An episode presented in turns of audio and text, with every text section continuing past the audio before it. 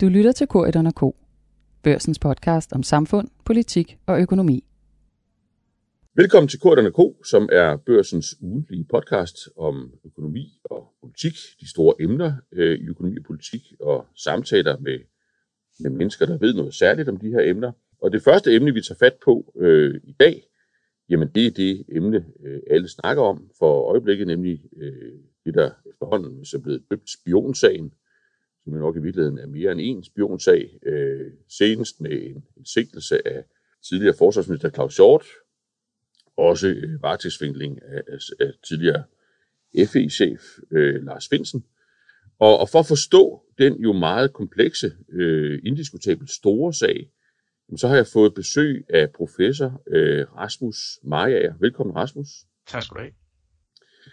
Og når, de, øh, når jeg har været rigtig, rigtig spændt på at få besøg af dig, så er det fordi, at, at øh, i hvert fald så vidt jeg kan se, øh, så er du sådan lidt særlig skikkelse i forhold til at forstå de her ting, fordi du er ikke alene øh, professor i, i historie. Du har faktisk også øh, professionelt øh, virket i forhold til øh, noget af det kommissionsarbejde, øh, som tidligere har udredt forholdene omkring øh, efterretningstjenester og efterretningsvirksomhed i, i Danmark. Og det kan du nok selv bedre beskrive, end jeg kan. Så kan du ikke, kan du ikke lige give os et, et hurtigt indblik i, jamen, hvad er det faktisk, du har brugt dine arbejdsår på, øh, i forhold til at forstå de her ting på et, et niveau, der nok er, er, er pænt meget højere end de fleste andre, der ytter sig om sagen? Øh, jo, tak skal du have. Øh, man kan sige, at efter jeg blev PhD tilbage i starten af nullerne, der har jeg brugt cirka halvdelen af mit øh, arbejdsliv på at arbejde i kommissioner og udredninger, og den anden halvdel af af tiden, der har jeg arbejdet på øh, universiteterne i Odense og på Københavns Universitet. Sådan helt konkret, så var jeg med til at lave DISES koldkrigsudredning om det dansk-sovjetiske forhold under den kolde krig. Hele perioden. Derefter så var jeg med til at øh, skrive PET-kommissionens beretning om øh, PET's efterforskning på det politiske område under den kolde krig, hele vejen frem til 89. Mm. Øh, og endelig så har jeg her for nylig øh, været forskningsleder ved den udredning af baggrunden for Danmarks deltagelse i Kosovo Afghanistan og Irak. Et udredning, som jo altså også benyttede sig af forskellige former for efterretningsmateriale, både for PT og FE i øvrigt.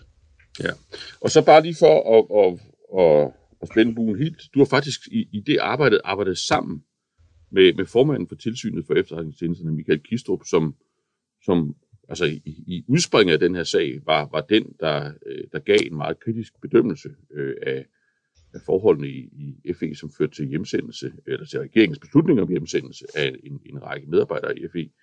Øh, så har man du haft et, et, et egentligt samarbejde med også i det her virke, er det ikke korrekt? Jo, det er det, fordi øh, Michael Kistrup han var sekretariatchef i PET-kommissionen, øh, og det var han igennem hele perioden. Jeg arbejdede der i fire år, så jo, jeg har arbejdet sammen med Kistrup i, i Nordrække. Ja. Og når jeg så inviterer dig, øh, så er det ikke alene, fordi du har sådan en, en synes jeg, ret enestående baggrund øh, for at forstå det her. Det er også fordi, at du faktisk har øh, interveneret øh, i den offentlige diskussion om det her spørgsmål, og med et, øh, et debatindlæg i politikken øh, sammen med din kollega Morten Heiberg, øh, har, har, været, altså, har gjort relativt markante synspunkter øh, gældende. Og det er jo nemmere, at du refererer dem, end at jeg gør det. Øh, hvad var det, I skrev der for cirka en uges tid siden? Altså, bund og grund, så, sagde vi, øh, så skrev vi en, øh, en artikel, hvor vi øh, forsøgte at pege pilen derhen, hvor vi vurderer, at ansvaret ligger for den situation, vi befinder os i i dag, nemlig at man skal kigge mod det politiske niveau, og nok først i anden række øh, mod embedsmandsniveauet.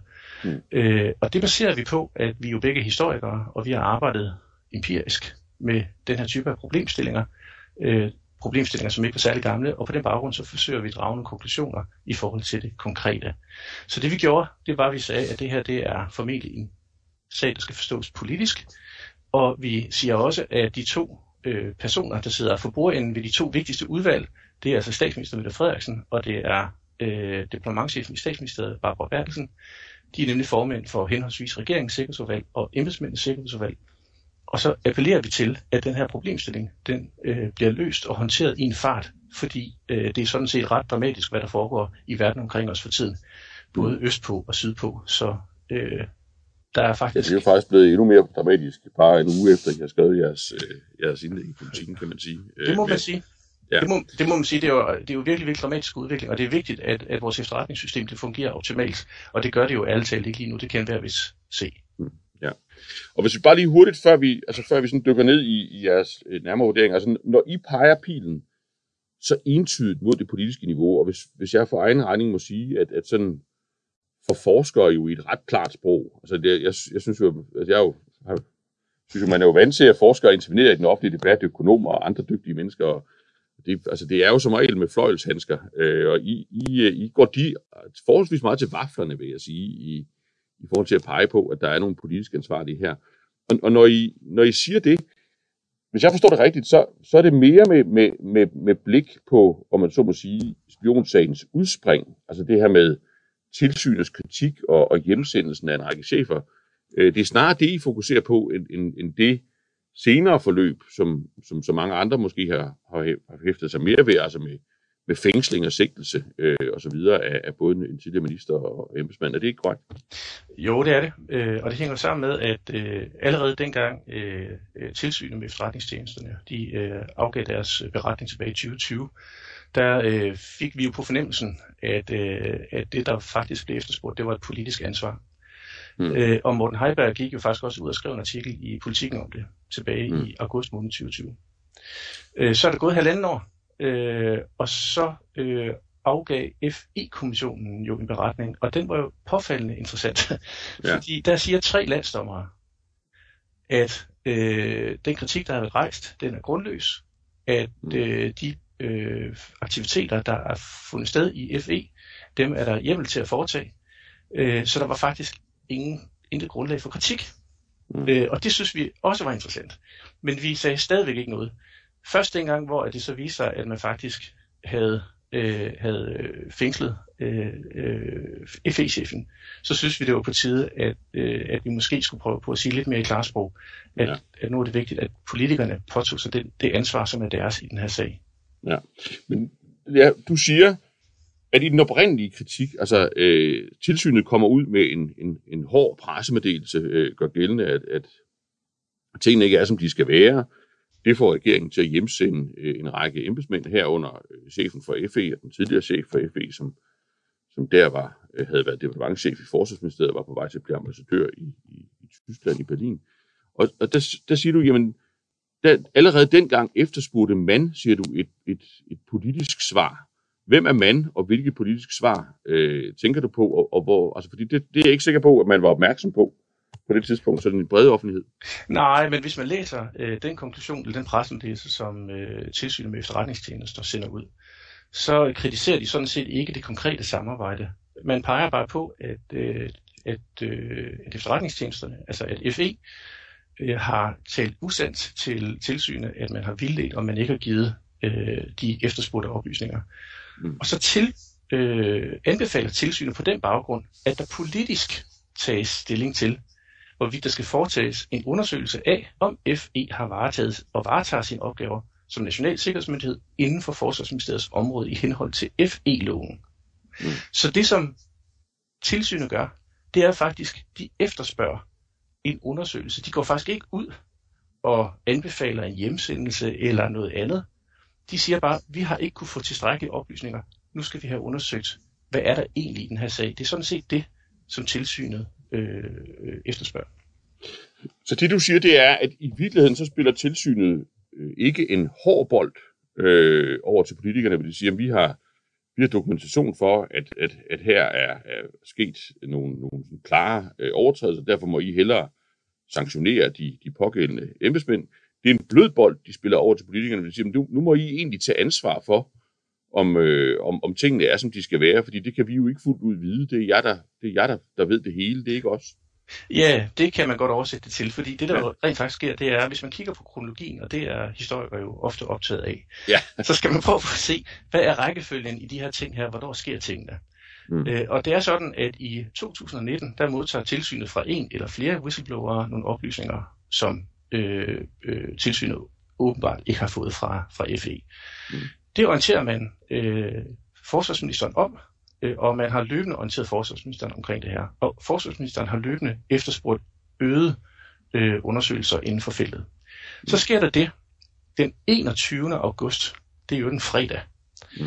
der sender øh, tilsynet fire ringbind over til Forsvarsministeriet, plus udkast til en pressemeddelelse med en bemærkning om, det her, den her pressemeddelelse, den vil vi kunne sende ud om cirka en uge. Ja. Det er en invitation til regeringen om at forholde sig til, hvad skal vi egentlig gøre nu? Ja.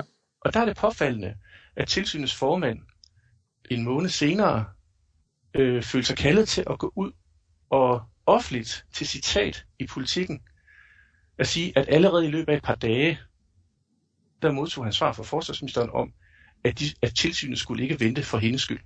Mm. Og der skal vi bare huske på, at det her det sker altså en fredag, at det bliver oversendt. Så i løbet af weekenden, der får man allerede at vide, I skal ikke vente på os. Om mandagen, den 24. der bliver cheferne hjemsendt, og først derefter bliver pressemeddelelsen udsendt. Ja. Så i virkeligheden, så kan man sige, tilsynet har orienteret regeringen om den her, den her problemstilling, og har gjort det løbende. Leverer udkast til en pressemeddelelse, som man siger, den vil vi kunne sende ud om en uges tid. Mm. Men nu har vi lige mulighed for at have en dialog. Men den dialog, den kortslutter forsvarsministeriet eller ministeren. Ja, og, og, og det du så dybest set siger, og det er selvfølgelig baseret på formodninger om, hvad, hvad, hvad der egentlig er, er sagens indhold, for det er, jo, det er jo fortroligt. Det er der jo ikke nogen af, af os to, der ved med sikkerhed. Men det du, det, du, det du siger der, det er, at i den, den uge, som man så fik stillet til rådighed, der kunne forsvarsministeren, og jo sikkert i dialog med sin chef, statsministeren og, og, og, og, og departementchefen i statsministeriet, der kunne man have briefet tilsynsformanden om sagens virkelige sammenhæng, øh, om baggrunden for, for de ting, man måske ikke havde fået åbent og videre af FE, øh, og, og, og dermed bragt tilsynet, eller tilsynsformanden, hen til en konklusion, der mindede om det, de tre landsdommer og så senere nåede frem til.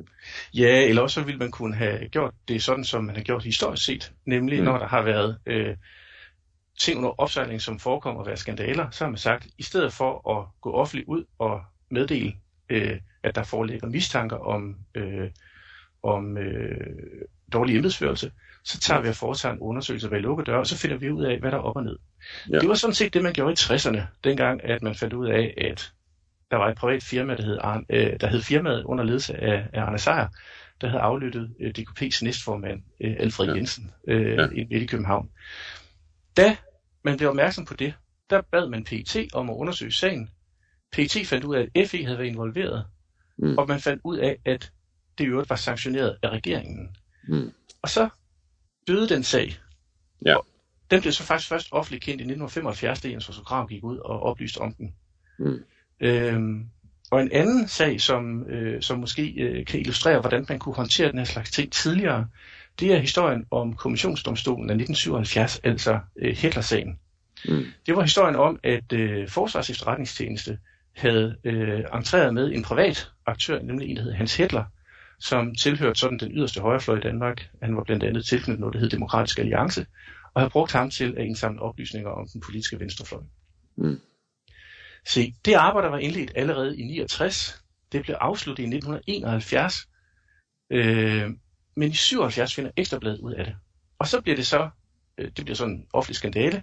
Justitsministeriet sætter en af sine øh, tidligere medarbejdere, landsdommer Frank Poulsen, til at undersøge sagen. Øh, og så når man frem til, at det ikke var ulovligt, det som FE havde foretaget sig, men det var en uhensigtsmæssig måde at håndtere den type opgaver på. Mm. Men ikke noget med at hjemsende chefer.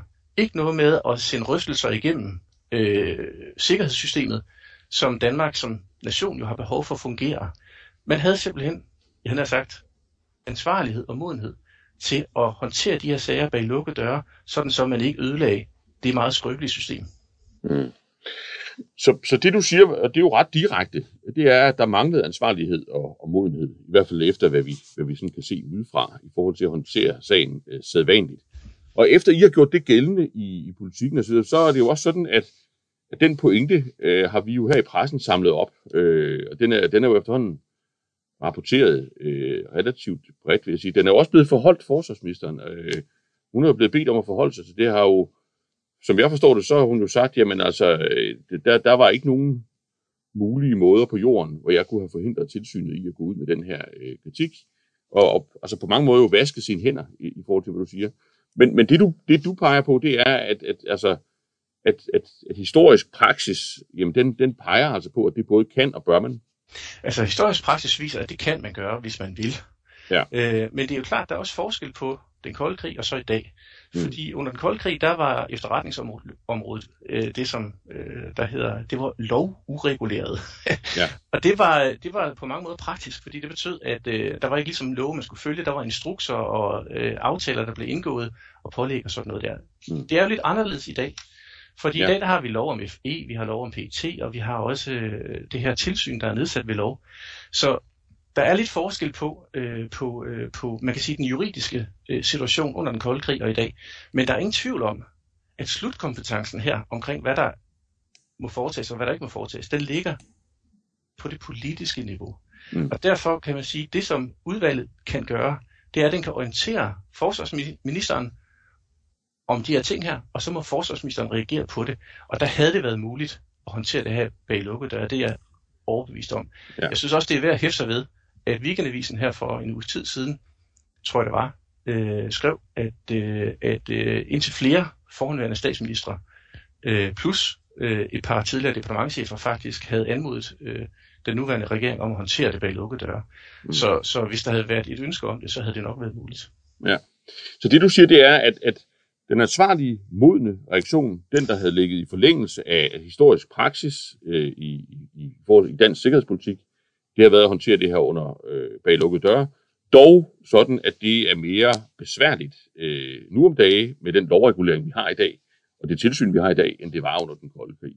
Kan man forestille sig, øh, Rasmus, at, øh, at når man så ikke gjorde det, at, at så, altså ud over umodenhed, eller hvad man ellers skulle forestille sig, at, at det så også fordi, man ikke var villig til at selv at betale den politiske pris for sådan en håndtering. Fordi det vil jo, det vil jo have betydet, tror jeg, at, at den kritik, der så nu er rettet mod FE, øh, rettet mod Lars Finsen, rettet mod andre, den vil jo blive rettet imod regeringen.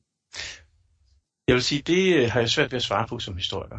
Ja. Øh, jeg forstår godt, at man kan spekulere i den retning, og jeg kan også godt ja. forstå, at, øh, at, du, at du nævner det som en hypotese. Ikke? Mm. Men det vil jeg meget nødigt sådan have en meget klar mening om, om, ja. om regeringen vil betale en pris. Men jeg vil sige det anderledes. Det er, at det er regeringens ansvar at få det til at fungere. Mm. Så uanset om man betaler en pris eller ej, så har regeringen et ansvar for, at, for at få det her system, øh, for at få klinkeskårene igen. Og det, mm. kan, det skal helst ske i morgen og ikke i overmorgen. Ja.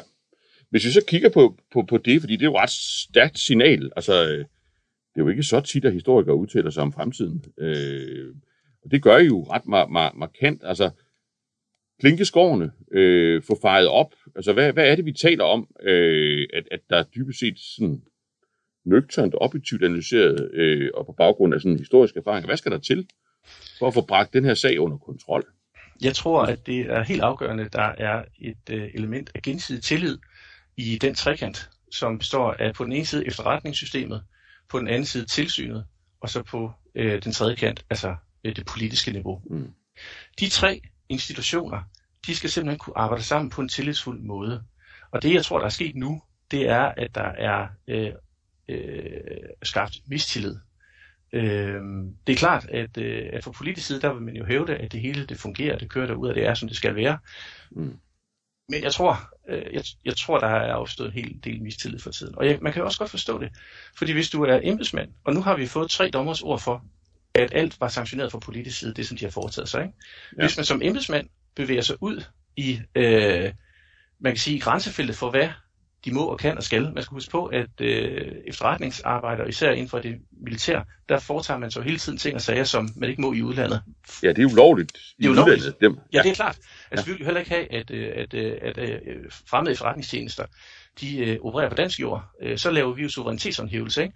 Men når man så har efterretningsmyndigheder og embedsmænd, som påtager sig det her arbejde her, hvis de så ikke bliver bakket op af politikerne, selv om der er grundlag for det, mm. så er det klart, så opstår der en mistillid i systemet. Ja. Og, og den hypotesen også i, altså i, i pressen lige nu er jo, at, det, at den mistillid hypotetisk igen kan være en forklaring på, at, at der måske er sket ting, som så har ført til sigtelser. Og det, altså, det er den mistillid, du vil have deeskaleret dybest set. Men, men, men hvad vil du konkret, altså hvis du skulle designe en, en landingsbane for det her, hvis du, hvis du man bad dig om det, Ja. Det har jeg jo desværre ikke magt til at nej, sådan, nej, bede dig om at finde nej. ud af, men, men vi, kan jo, vi kan jo lege med tanken. Ja. Altså, så vil jeg sige, det er jo heller ikke sikkert, at jeg, jeg sådan lige kan designe den, men det man gjorde under den kolde krig, det var, mm. at man, og det har man faktisk videreført også til i dag, det er, at man sørgede for, at øh, den øverste ledelse i både PT og FE øh, havde en tæt relation til centraladministrationen. Mm. Det var sådan, da Arne Nielsen han døde pludseligt i 1970, han var chef for PT, så tog man Jørgen, Jørgen Skat Rørdam, som kom fra en stilling som ministersekretær, og gjorde ja. ham til PT-chef. Og efter ham, øh, så blev det en anden øh, Ole Stig Andersen, der også kom øh, fra øh, Justitsministeriet. Han var jo øh, kontorchef i afdeling F, altså for tra- trafiksikkerhed. okay. Han har helt særlige kvalifikationer. Ja, det er, de komplicerede juridisk felt, det er der rent faktisk. men, men, men, men man sørgede for at have embedsmænd fra Justitsministeriet til at øh, hvad hedder det, varetage, at der var en tæt koordination mellem, hvad der foregik i PET, og hvad man ønskede fra politisk niveau. Og på den måde så var der en god relation og en god dialog. Øh, så oprettede man jo så Vambergudvalget i 1964. Og det var faktisk for at imødekomme de radikale. Fordi ja. øh, fra, fra 1940'erne, altså fra efter 2. verdenskrig op gennem 50'erne, der var der adskillige kapacitetsdebatter om PET's registreringer, og i øvrigt også om FE's registreringer. Og så for ligesom at få lagt låg på, øh, på de her debatter her, også for at betrygge de radikale og, og borgerne, men faktisk også for at give myndighederne arbejdsro, så oprettede man et et udvalg, der skulle føre tilsyn med registreringerne. Og det skete i 1964. Og der kan man se, at fra 1964 og så frem til cirka 70, der var der ret store konflikter mellem udvalget og, øh, og, øh, og PT, og det hang i virkeligheden sammen med, at øh, udvalget ikke kunne blive ordentligt oplyst om de reelle aftaler, der eksisterede for PT og PT's arbejde. Og selvfølgelig presse udvalget på for at få mere og mere viden. Mm. Men op gennem 70'erne og 80'erne, der fandt man et, øh, et, en, en, et, en eller anden form, øh, et, et, et rimelig smidigt samarbejde mellem Vampeudvalget og øh, PET, og fra slutningen af 70'erne også FE, som de også skulle føre tilsyn med. Og så fungerede samarbejdet faktisk. Så det her, det handlede om det her med at få etableret noget tillid. Øh, jeg, jeg, tror simpelthen, det er, jeg tror simpelthen, det er det, der er vejen frem. For, også fordi, man skal, jeg tror, det er vigtigt at forstå, man kan ikke føre 100% tilsyn med efterretningstjenester. Det, det er simpelthen absolut umuligt. Mm. Ja, det forbyder sig selv, fordi der er tale om om, om, om hem, dybe hemmeligheder, man så må sige. Men, men det du siger, det er, at man har været der før. Altså man har, ja. man har haft tidligere historisk den her gnidning imellem et, et, et tilsyn eller en tilsynslignende mm. øh, myndighed, Bambergudvalget, som, som slog sig i tøjet, fordi, fordi de, politikerne ikke ville fortælle dem øh, sagens rette sammenhæng, altså hvad, hvad det egentlig var, de sådan uformelt havde sagt god for, at FE kunne, kunne gøre. Ja. Øh, og, og, og, det, og det du siger, det er, at man skal have sådan en, en, en lignende genopretning øh, af, af, af sådan samspillet. Ja, og så skal man, øh, så skal man øh, måske være opmærksom på, at øh, øh, det nye tilsyn anbefaler faktisk også, eller de rejser spørgsmålet i deres øh, konklusion der, om man skal overveje at, øh, at, øh, at kigge på loven om, øh, om tilsynet. Simpelthen for at sikre sig, at de har de nødvendige kompetencer og redskaber til at føre det her tilsyn. Og der skal man være, der skal man være opmærksom på, at øh, da øh, den her, det nye system blev indledt, det var i 2014. Ja, jeg var der. Ja, du var der. der, var, der var det sådan, at der havde øh, siddet et, øh, et, øh, et udvalg under ledelse af en øh, højstrafsdommer, der hed Hugo Vettler Petersen. De havde arbejdet siden 98. Øh, det var et langstrakt arbejde, men det hang ja. sammen med, at de ventede på, at PET-kommissionen afgav beretning. Ja. Ja. men da PET-kommissionen afgav beretning, så gik der et par år. Så afgav Vettler Petersen udvalget også en beretning. Og det handlede om, hvad skulle de styrende principper være for tilsynet med blandt andet med FE og PET fremadrettet. Og der var det sådan, at der var simpelthen en, øh, en uenighed i udvalget om, hvem det var, øh, om hvilken kompetence det nye tilsyn skulle have. Mm. Skulle det kunne nedlægge forbud, eller komme med påbud over for tjenesterne? Det var en mulighed. Mm. Og det var det, som faktisk højesteretsdommerne og det, som universitetsprofessorerne de stod på, den forståelse. Ja. Men så var der et flertal i udvalget, der mente, at et nyt tilsyn kun skulle kunne komme med udtalelser om tjenesterne. Ja. Og der valgte man altså ved lovgivningen at følge flertallet. Mm. Så i virkeligheden har man lavet et tilsyn, der simpelthen mangler tænder ja. til for alvor at bide til, hvis man, hvis man, hvis man øh, vurderer, at der er noget galt. Det ja. eneste, det her tilsyn kan gøre, det er i virkeligheden at skrive de her beretninger her, så har de nogen, der er offentliggjort det, og så har de andre, der bliver sendt over, som er fortrolige til ministerierne. Og det er det, de har gjort i den her situation her. Mm. Men, men nu kan jeg jo måske lægge en lille bitte puslespilsbrik øh, ind i, i, i spillet, ikke? fordi jeg havde ikke kendskab til, til fortrolige oplysninger som minister. Det har man ikke som finansminister, øh, og, og derfor kan man forhåbentlig heller ikke fængsles øh, for at, at diskutere sagen, fordi, øh, fordi man ikke ved noget om den. Men, men jeg kan huske det politiske forløb øh, omkring øh, det her nye tilsyn og, og opfølgning på, øh, på Venter Petersen udvalget. Og der er det jo ganske rigtigt, øh, at der var jo også en dynamik i forhold til det radikale venstre på det tidspunkt, ja. øh, hvor, altså, hvor ønsket om et, altså, så han har sagt, så meget tilsyn som muligt, øh, var, var, var gjort gældende for den side, og hvor der måske var en, ja, med, med dine ord, et øh, ansvarlighed eller modenhed øh, i andre dele af regeringen, hvor man var opmærksom på et, et behovet for sådan en, en, en tillidsfuld dynamik øh, i, imellem tilsyn og, og regering og efterretningsvæsen. Og, og det er jo muligt, og det er i hvert fald en af mine eftertanker, at, at det man fik lavet på den, på den, den gang, øh, at, det, at, det, at det i virkeligheden øh, var, var konstrueret på en måde, som gjorde sandsynligheden for den type sager, som vi så nu har fået, at den blev øget øh, uhensigtsmæssigt. Øh, er det også din vurdering? At man simpelthen, at det er simpelthen i konstruktionen af tilsynet, at man der fødte en risiko for at få den her type sager, og for at få den her type mistillid? Ja, det er jo det. Det er jo det, jeg forsøger at sige, øh, fordi ja. øh, udvalget var delt. Øh, men spørgsmålet er, hvad den rigtige vej ud af det er.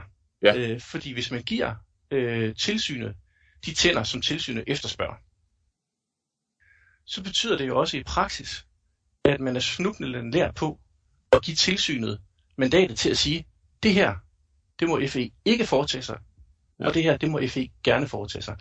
Og der vil jeg da egentlig sige, at der kan jeg sådan set godt forstå, at man fra enhver regerings side siger, FE og PET er regeringernes tjenester. Ja. Der skal ikke sidde et tilsyn under ledelse af en embedsmand med nogle øh, udvalgsmedlemmer, som er højt kompetente, men de kan altså ikke sidde og sige ja og nej til, hvad vores efterretningstjenester må gøre og ikke må gøre. Fordi så er det dem, der fører udenrigspolitikken. Ja, og der har vi jo en grundlov heldigvis, der siger, at det er regeringens ansvar at føre udenrigspolitikken. Ja. Så, altså, så, så, jeg, så jeg mener, det her det er en kompliceret sag. Altså, man kan godt lave et stærkere tilsyn, men hvis man gør det, så vil man også deponere rigtig, rigtig meget beslutningskraft hos tilsynet. Men, men var ulykken så, altså, så lad os blive enige om, dig og mig i hvert fald, at, at hvis man laver et stærkere tilsyn med tænder, jamen, så træder vi simpelthen et, et skridt væk fra den måde, vi har med, med succes har kørt dansk øh, udenrigs- og sikkerhedspolitik på i, i alle de år, du har studeret. Hvad er ulykken så i virkeligheden, at, at når nu de ikke kunne få tænder, så fik de i stedet for mund og male, altså så fik de i stedet for en, en, en mulighed for at råbe op øh, ud i det, i det offentlige rum, og derved også en, en, ja, vel dybest set en form for forpligtelse til at gøre det, og, og man dermed har programmeret et, et problem, øh, eller designet et problem i forhold til den her tillidsfulde, diskrete relation, som du i virkeligheden bedømmer som mest funktionel. Ja, det er der jo ingen tvivl om, fordi man skal huske på, at øh, hvis du har et tilsyn, der er under ledelse af en landsdommer, og den pågældende får en masse whistleblower-oplysninger placeret på sit skrivebord, mm. så kan den her, det her tilsyn kan jo ikke bare lægge det ned i skuffen og sige, det er der ikke noget om. De bliver nødt til at undersøge det, og de bliver nødt til at undersøge det til bunds. Mm. Når de så kommer så langt, som de er kommet, og de har spurgt FE, om de kan få at vide, hvad der er op og ned på det her, og de stadigvæk sidder tilbage med uafklaretheder, så har et sådan tilsyn jo ikke andet at gøre, end at gå ud og sige, der er et problem her.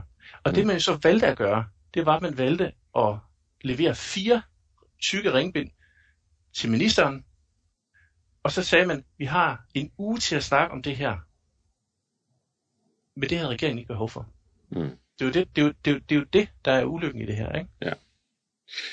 Så hvis man så, og nu er skaden jo så sket, hvis man skulle feje op, altså skulle man, er der brug for at ændre tilsynslovgivningen? Er der simpelthen brug for at sige, at vi, vi skal sådan, vi må tilbage på sporet, de skal ikke have flere tænder, de skal faktisk, øh, i virkeligheden, så skal vi faktisk i den, i den modsatte retning, tror jeg, nogen vil mene, øh, at sige, at det, jo, der skal være et tilsyn, men, men det skal ikke i samme omfang ytre sig offentligt. Øh, det, det skal i højere grad have sådan en, en, en, en dialogpræget funktion ind mod, øh, ind mod de ansvarlige minister, og skal man, og skal man simpelthen have, have redesignet det der magtværk, vi fik lavet i 2014?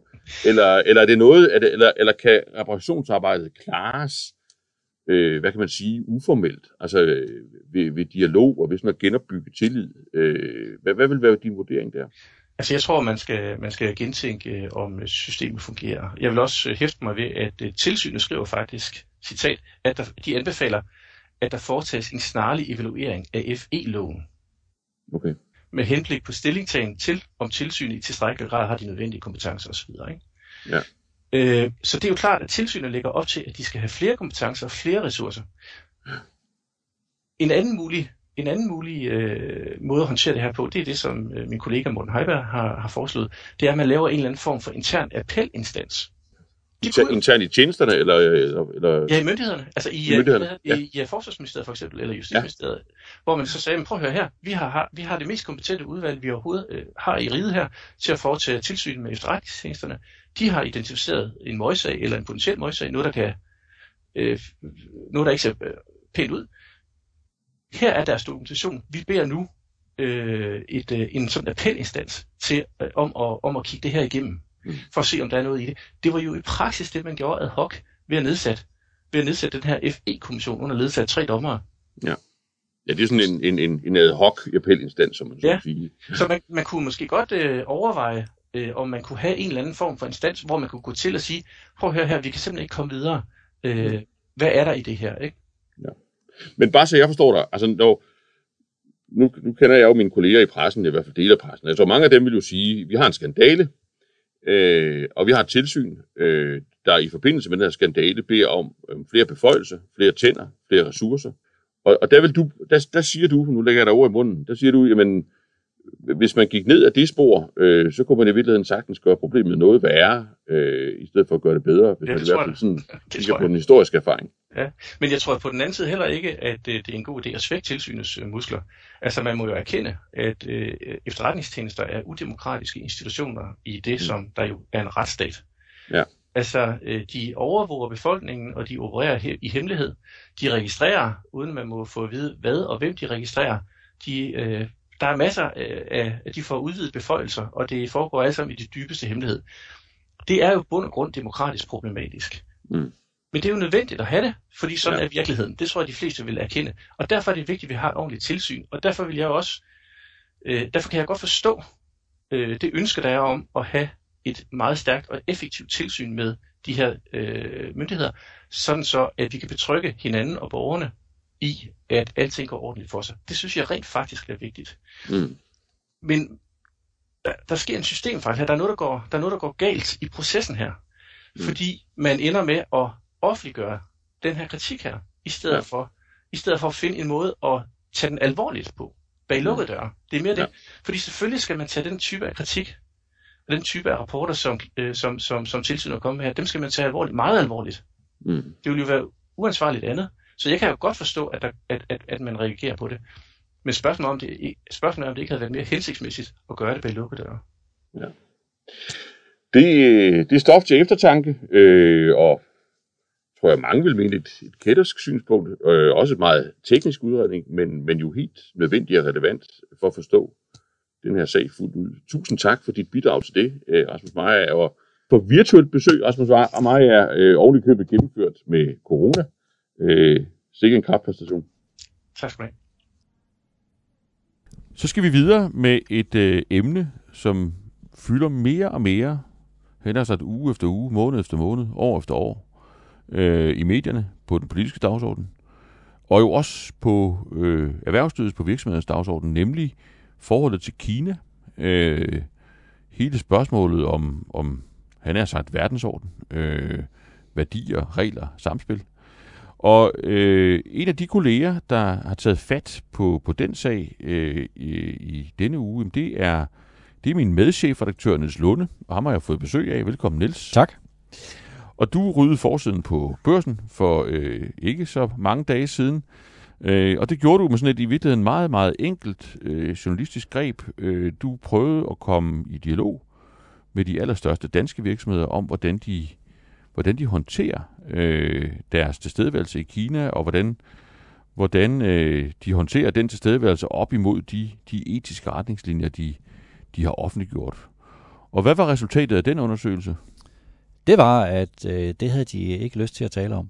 Altså, øh, når man konfronterede dem med sådan, synes jeg, nogle ret åbenlyse dilemmaer på forskellige niveauer i forhold til deres forretning i Kina, så havde de simpelthen ikke lyst til at tale om dem.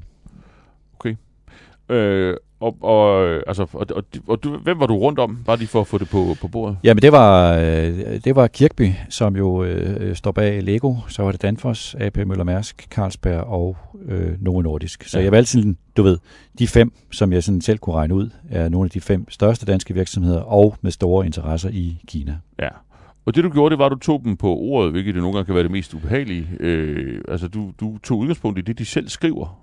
Ja, altså det startede egentlig med, øh, faktisk for to måneder siden, så kom der en glad pressemeddelelse fra øh, det, der hedder Merlin Entertainments, som er dem, der, øh, der står for at udbygge Legolande rundt omkring i verden. Og det var en glad pressemeddelelse om, at nu skal de i gang med at bygge et nyt Legoland i Shanghai. Og øh, Merlin Entertainments har som blandt sine ejere Kirkby, som jo også øh, har en, en ejerrolle i forhold til Lego. Og, øh, og det gjorde mig sådan lidt nysgerrig, fordi jeg tænkte, øh, Jørgen Vig Knudstorp, som er i Lego Brand Group øh, under Kirkby, han, der var sådan en udtalelse af ham i den der glade pressemeddelelse om, at de øh, Lego jo øh, har skabt et bånd med kinesiske familier og så videre gennem leg og læring, og det gjorde mig lidt nysgerrig om sådan rent etisk i forhold til, til det. Fordi nu kender jeg Lego øh, forholdsvis godt, fordi jeg har skrevet en bog om skrevet en bog om ja. og, og den bog er faktisk udkommet i Kina, øh, oversat til kinesisk, og derfor dengang den gjorde det for nogle år siden, så satte jeg mig lidt ind i det.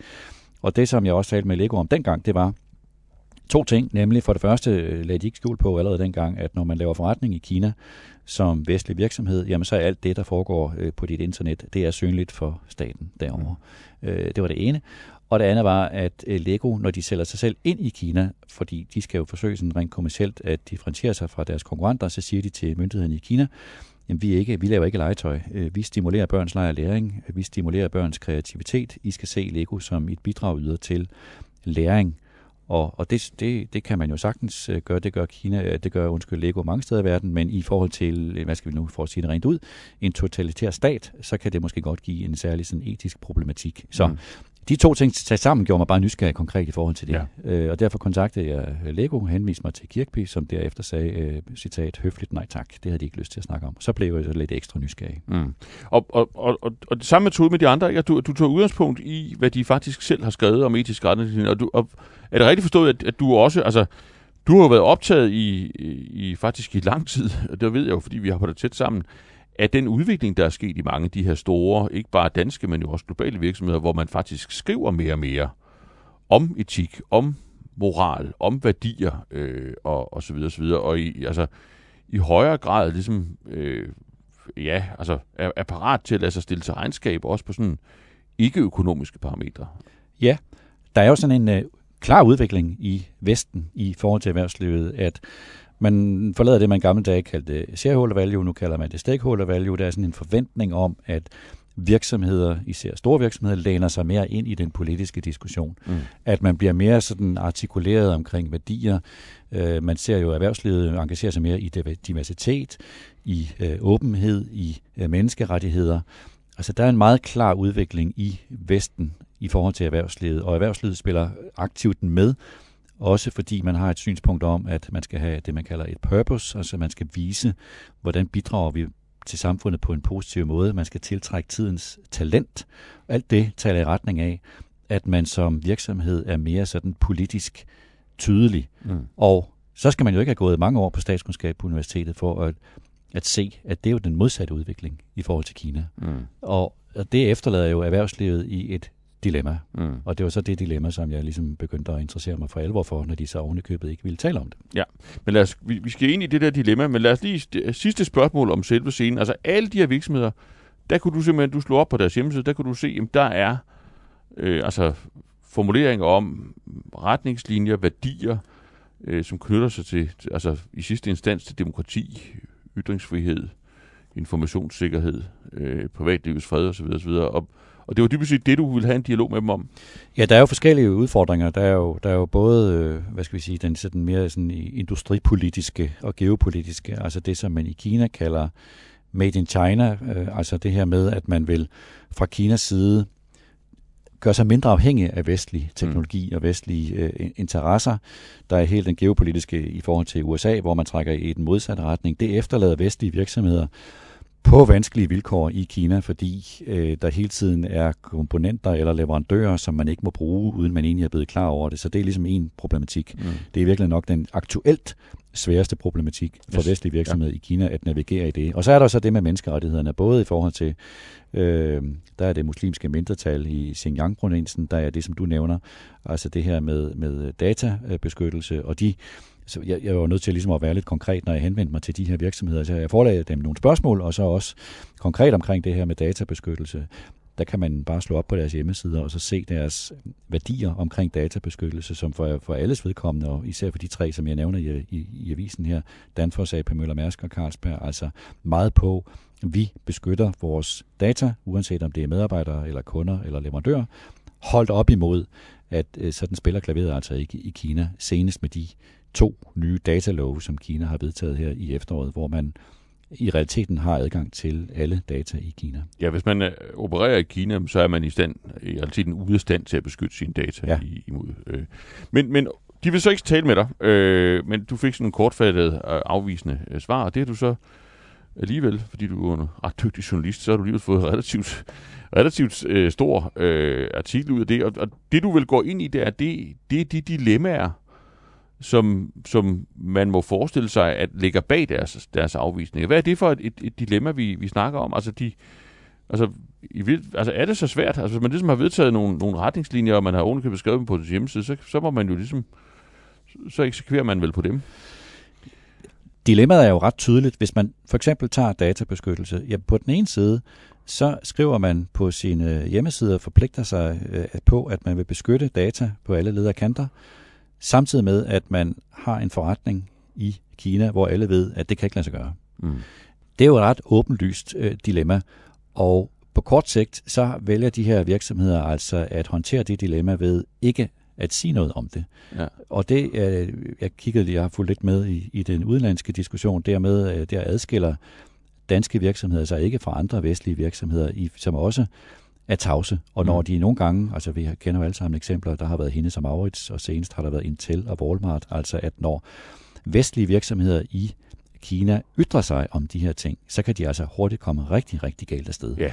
Så der er jo ikke noget sådan overraskende i, at på kort sigt, så vælger for eksempel danske virksomheder simpelthen bare at tige stille, fordi hvad i alverden skal de sige? Ja, og, og bare lige for, altså vi er enige om, at når man, når man kigger på de, de, de nøgne tal og så videre, så, videre, så det der med at være i Kina, der, der, har, der har vi at gøre med en forretningsmæssig nødvendighed. Ikke? Altså det, det, det, det, det, er, det bliver man simpelthen nødt til, hvis man er en virksomhed af den her Det er, øh, det er 1,3 milliarder øh, mennesker. Det er på vej til at blive verdens største økonomi. Ja. Det er også det, som også øh, Kilder gjort mig opmærksom på. Altså en ting er Kinas størrelse, øh, også som fremtidig økonomi, men også alene det vilkår, at Kina ikke bare har fremtidens øh, kunder og fremtidens efterspørgsel, men også at de har en supply chain i mm. Kina, mm. som er unik. De har simpelthen mulighed for også at flytte medarbejdere rundt som i et omfang, som andre lande i Asien ikke har. Det vil sige, alene spørgsmålet om produktion i Kina er så afgørende for mange virksomheder, at det er ikke en option at forlade Kina, hverken på kort eller lang sigt for langt de fleste øh, vestlige virksomheder. Ja, det svarer til simpelthen at, at, at give op som sådan. Det svarer til at give op, og, og du kan jo mene meget om, at øh, hvorvidt man skal være der eller ej, men alene dine aktionærer vil jo forvente, at du varetager virksomhedens kommersielle interesse, mm. og derfor er det ikke en option at forlade Kina. Nej. Okay, de har valgt, altså der er et fuldstændig vaskeægte dilemma øh, her, øh, og, og jeg fornemmer på dig, at du anerkender dilemmaet. Altså at, at, at, at det er ikke sådan, at du sådan, øh, som, som kritisk journalist tænker, at her er en eller anden løsning, man, man sådan ligesom burde, øh, burde sigte i retning af. Det, det er sådan et ægte, edende, ondt dilemma øh, på, på direktionsgangene. Og hvad, hvad tænker du, Niels? Altså, det, de går vel ikke over sig selv?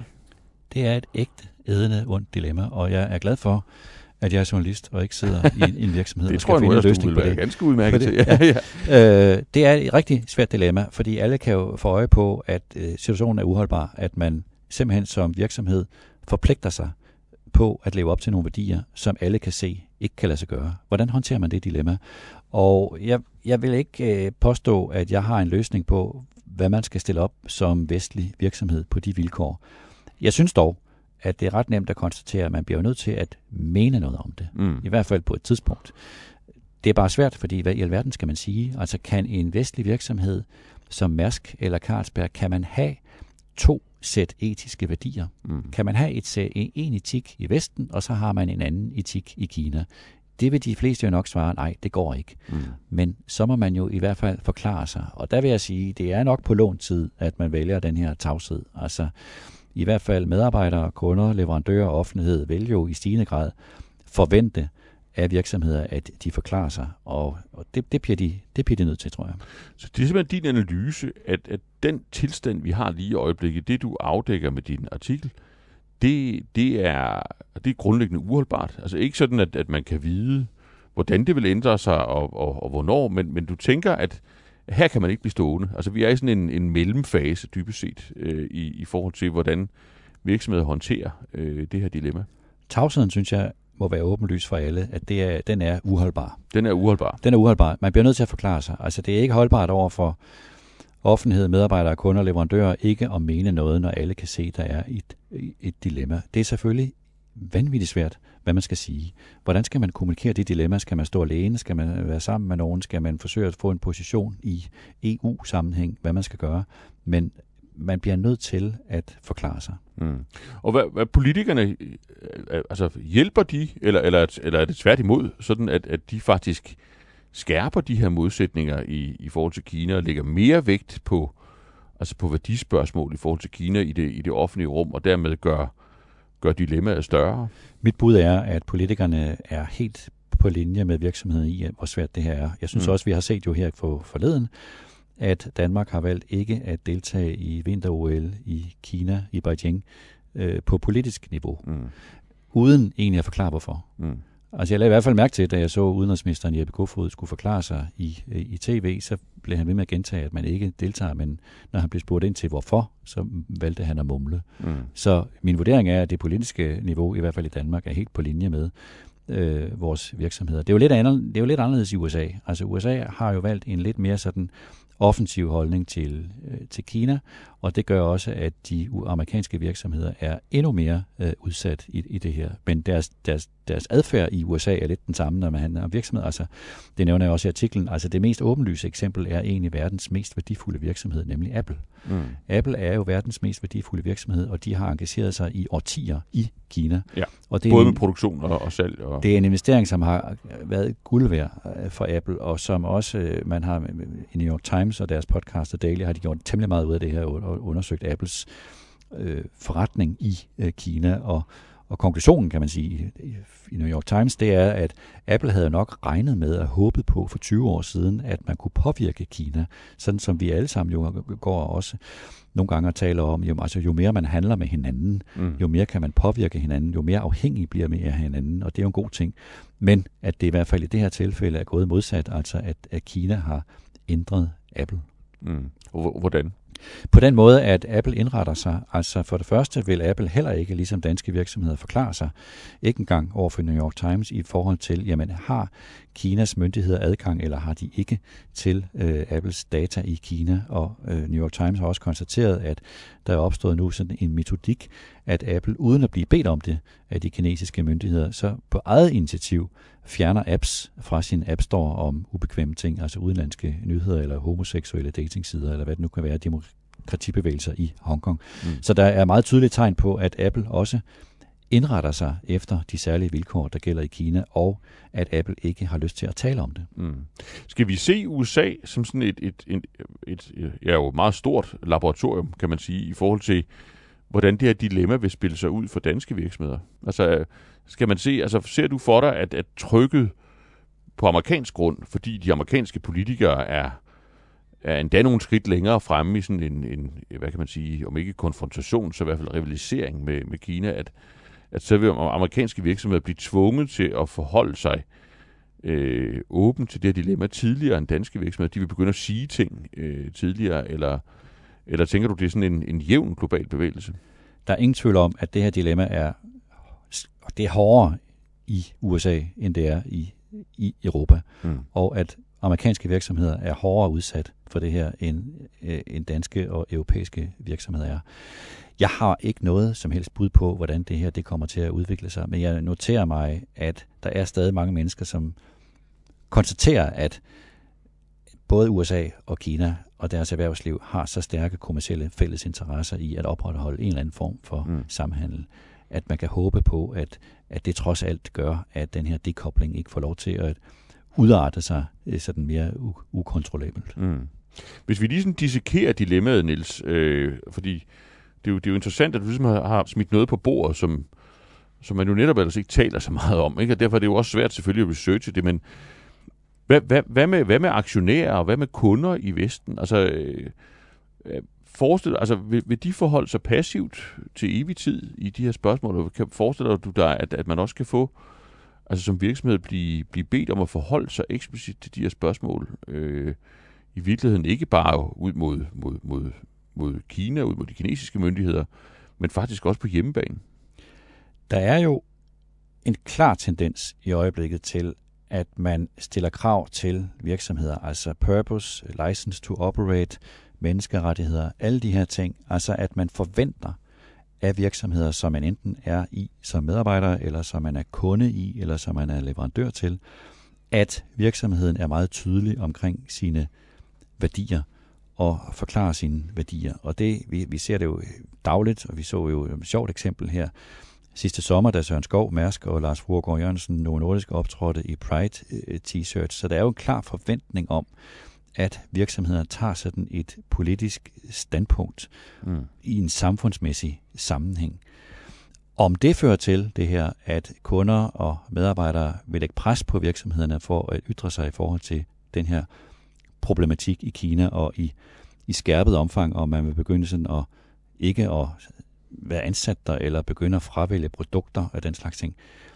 Jeg må indrømme, det ved jeg simpelthen ikke. Det mm. har jeg simpelthen ikke kvalificeret bud på, hvordan det, det vil udvikle sig, men det er jo selvfølgelig klart en risiko, og det er selvfølgelig naturligvis noget, som også danske virksomheder de er bange for. Mm. Nu, nu ved jeg jo, at du følger ikke alene Kina og ikke alene de her virksomheder som, som virksomheden, også den her den trend, du selv beskriver, altså øh, i, i retning af, af, som man kalder det, øh, stakeholder kapitalisme, ikke med, med, med, med vægt på værdier og med vægt på andre, andre formål end de rent kommercielle.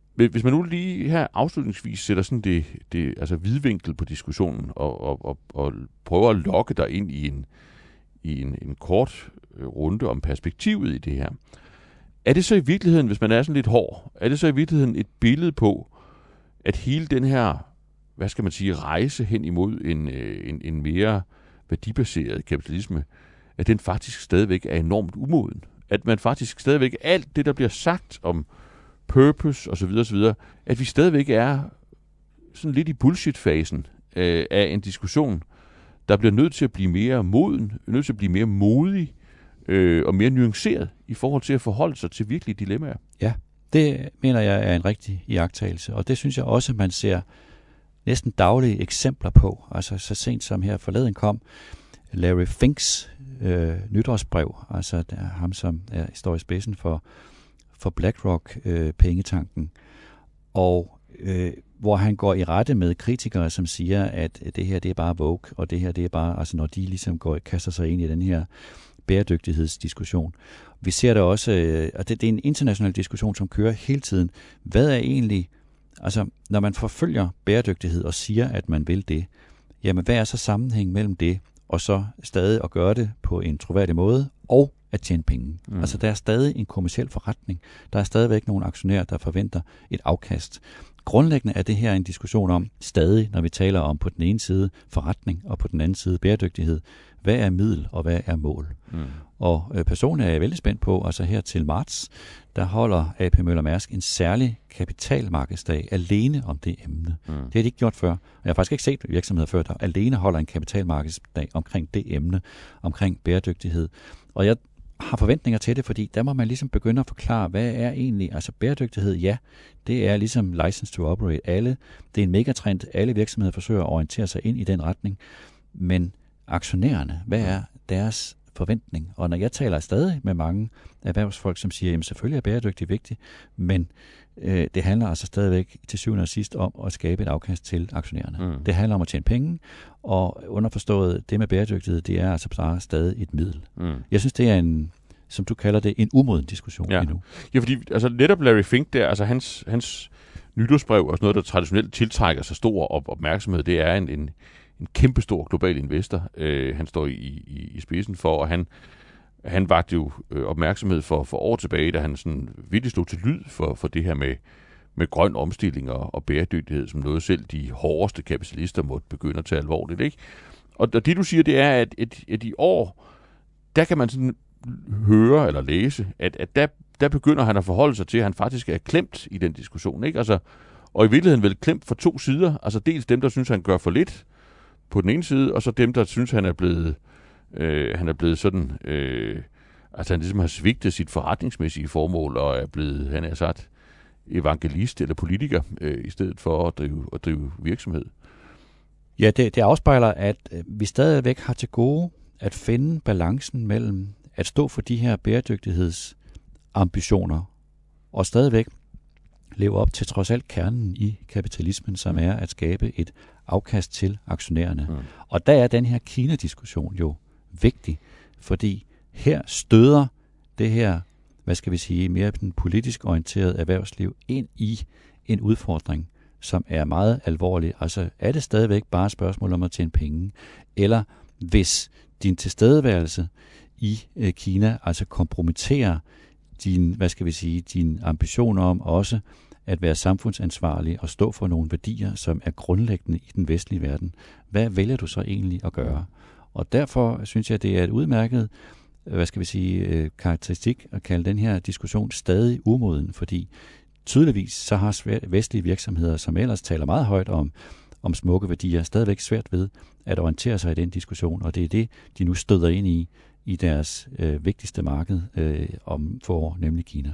Så når du ringer om øh, et år, to år, tre år, fem år, ti år, jeg håber jo på et langt samarbejde, øh, det, det håber jeg, du ved, øh, så, så, hvis der, så forudser du på en eller anden måde, at, at, at der er en form for nødvendig modning, hvor man bliver nødt til at tage telefonen i den anden ende, og så være i stand til at redegøre for, hvordan man på den ene side kommercielt øh, optimerer ved at være til stede i, i Kina, og hvordan man på den anden side føler, at, at det kan man godt forsvare værdimæssigt på, på sådan en, en øh, på nuanceret vis. Ja, man er nødt til at forklare, hvordan hænger det mine etiske værdier sammen, sådan at jeg kan drive forretning både i en vestlig sammenhæng med de, de krav, vi nu har, og forventninger, vi har, og i en kinesisk sammenhæng, som har nogle helt andre værdier. Hvordan hænger det som virksomhed sammen? Det bliver en kæmpe stor udfordring de kommende år, for ikke bare øh, danske virksomheder, også for vestlige virksomheder, at få det kommunikeret på en troværdig måde. Men så tales vi ved øh, her i podcasten, når de tager telefonen, og forhåbentlig også øh, inden da. Øh, tusind tak, Niels Lunde. Selv tak. Tak fordi du lyttede med på Korridoren K. Vi håber, du lytter med næste gang. Og indtil da, så giv os gerne en anmeldelse i din podcastplayer.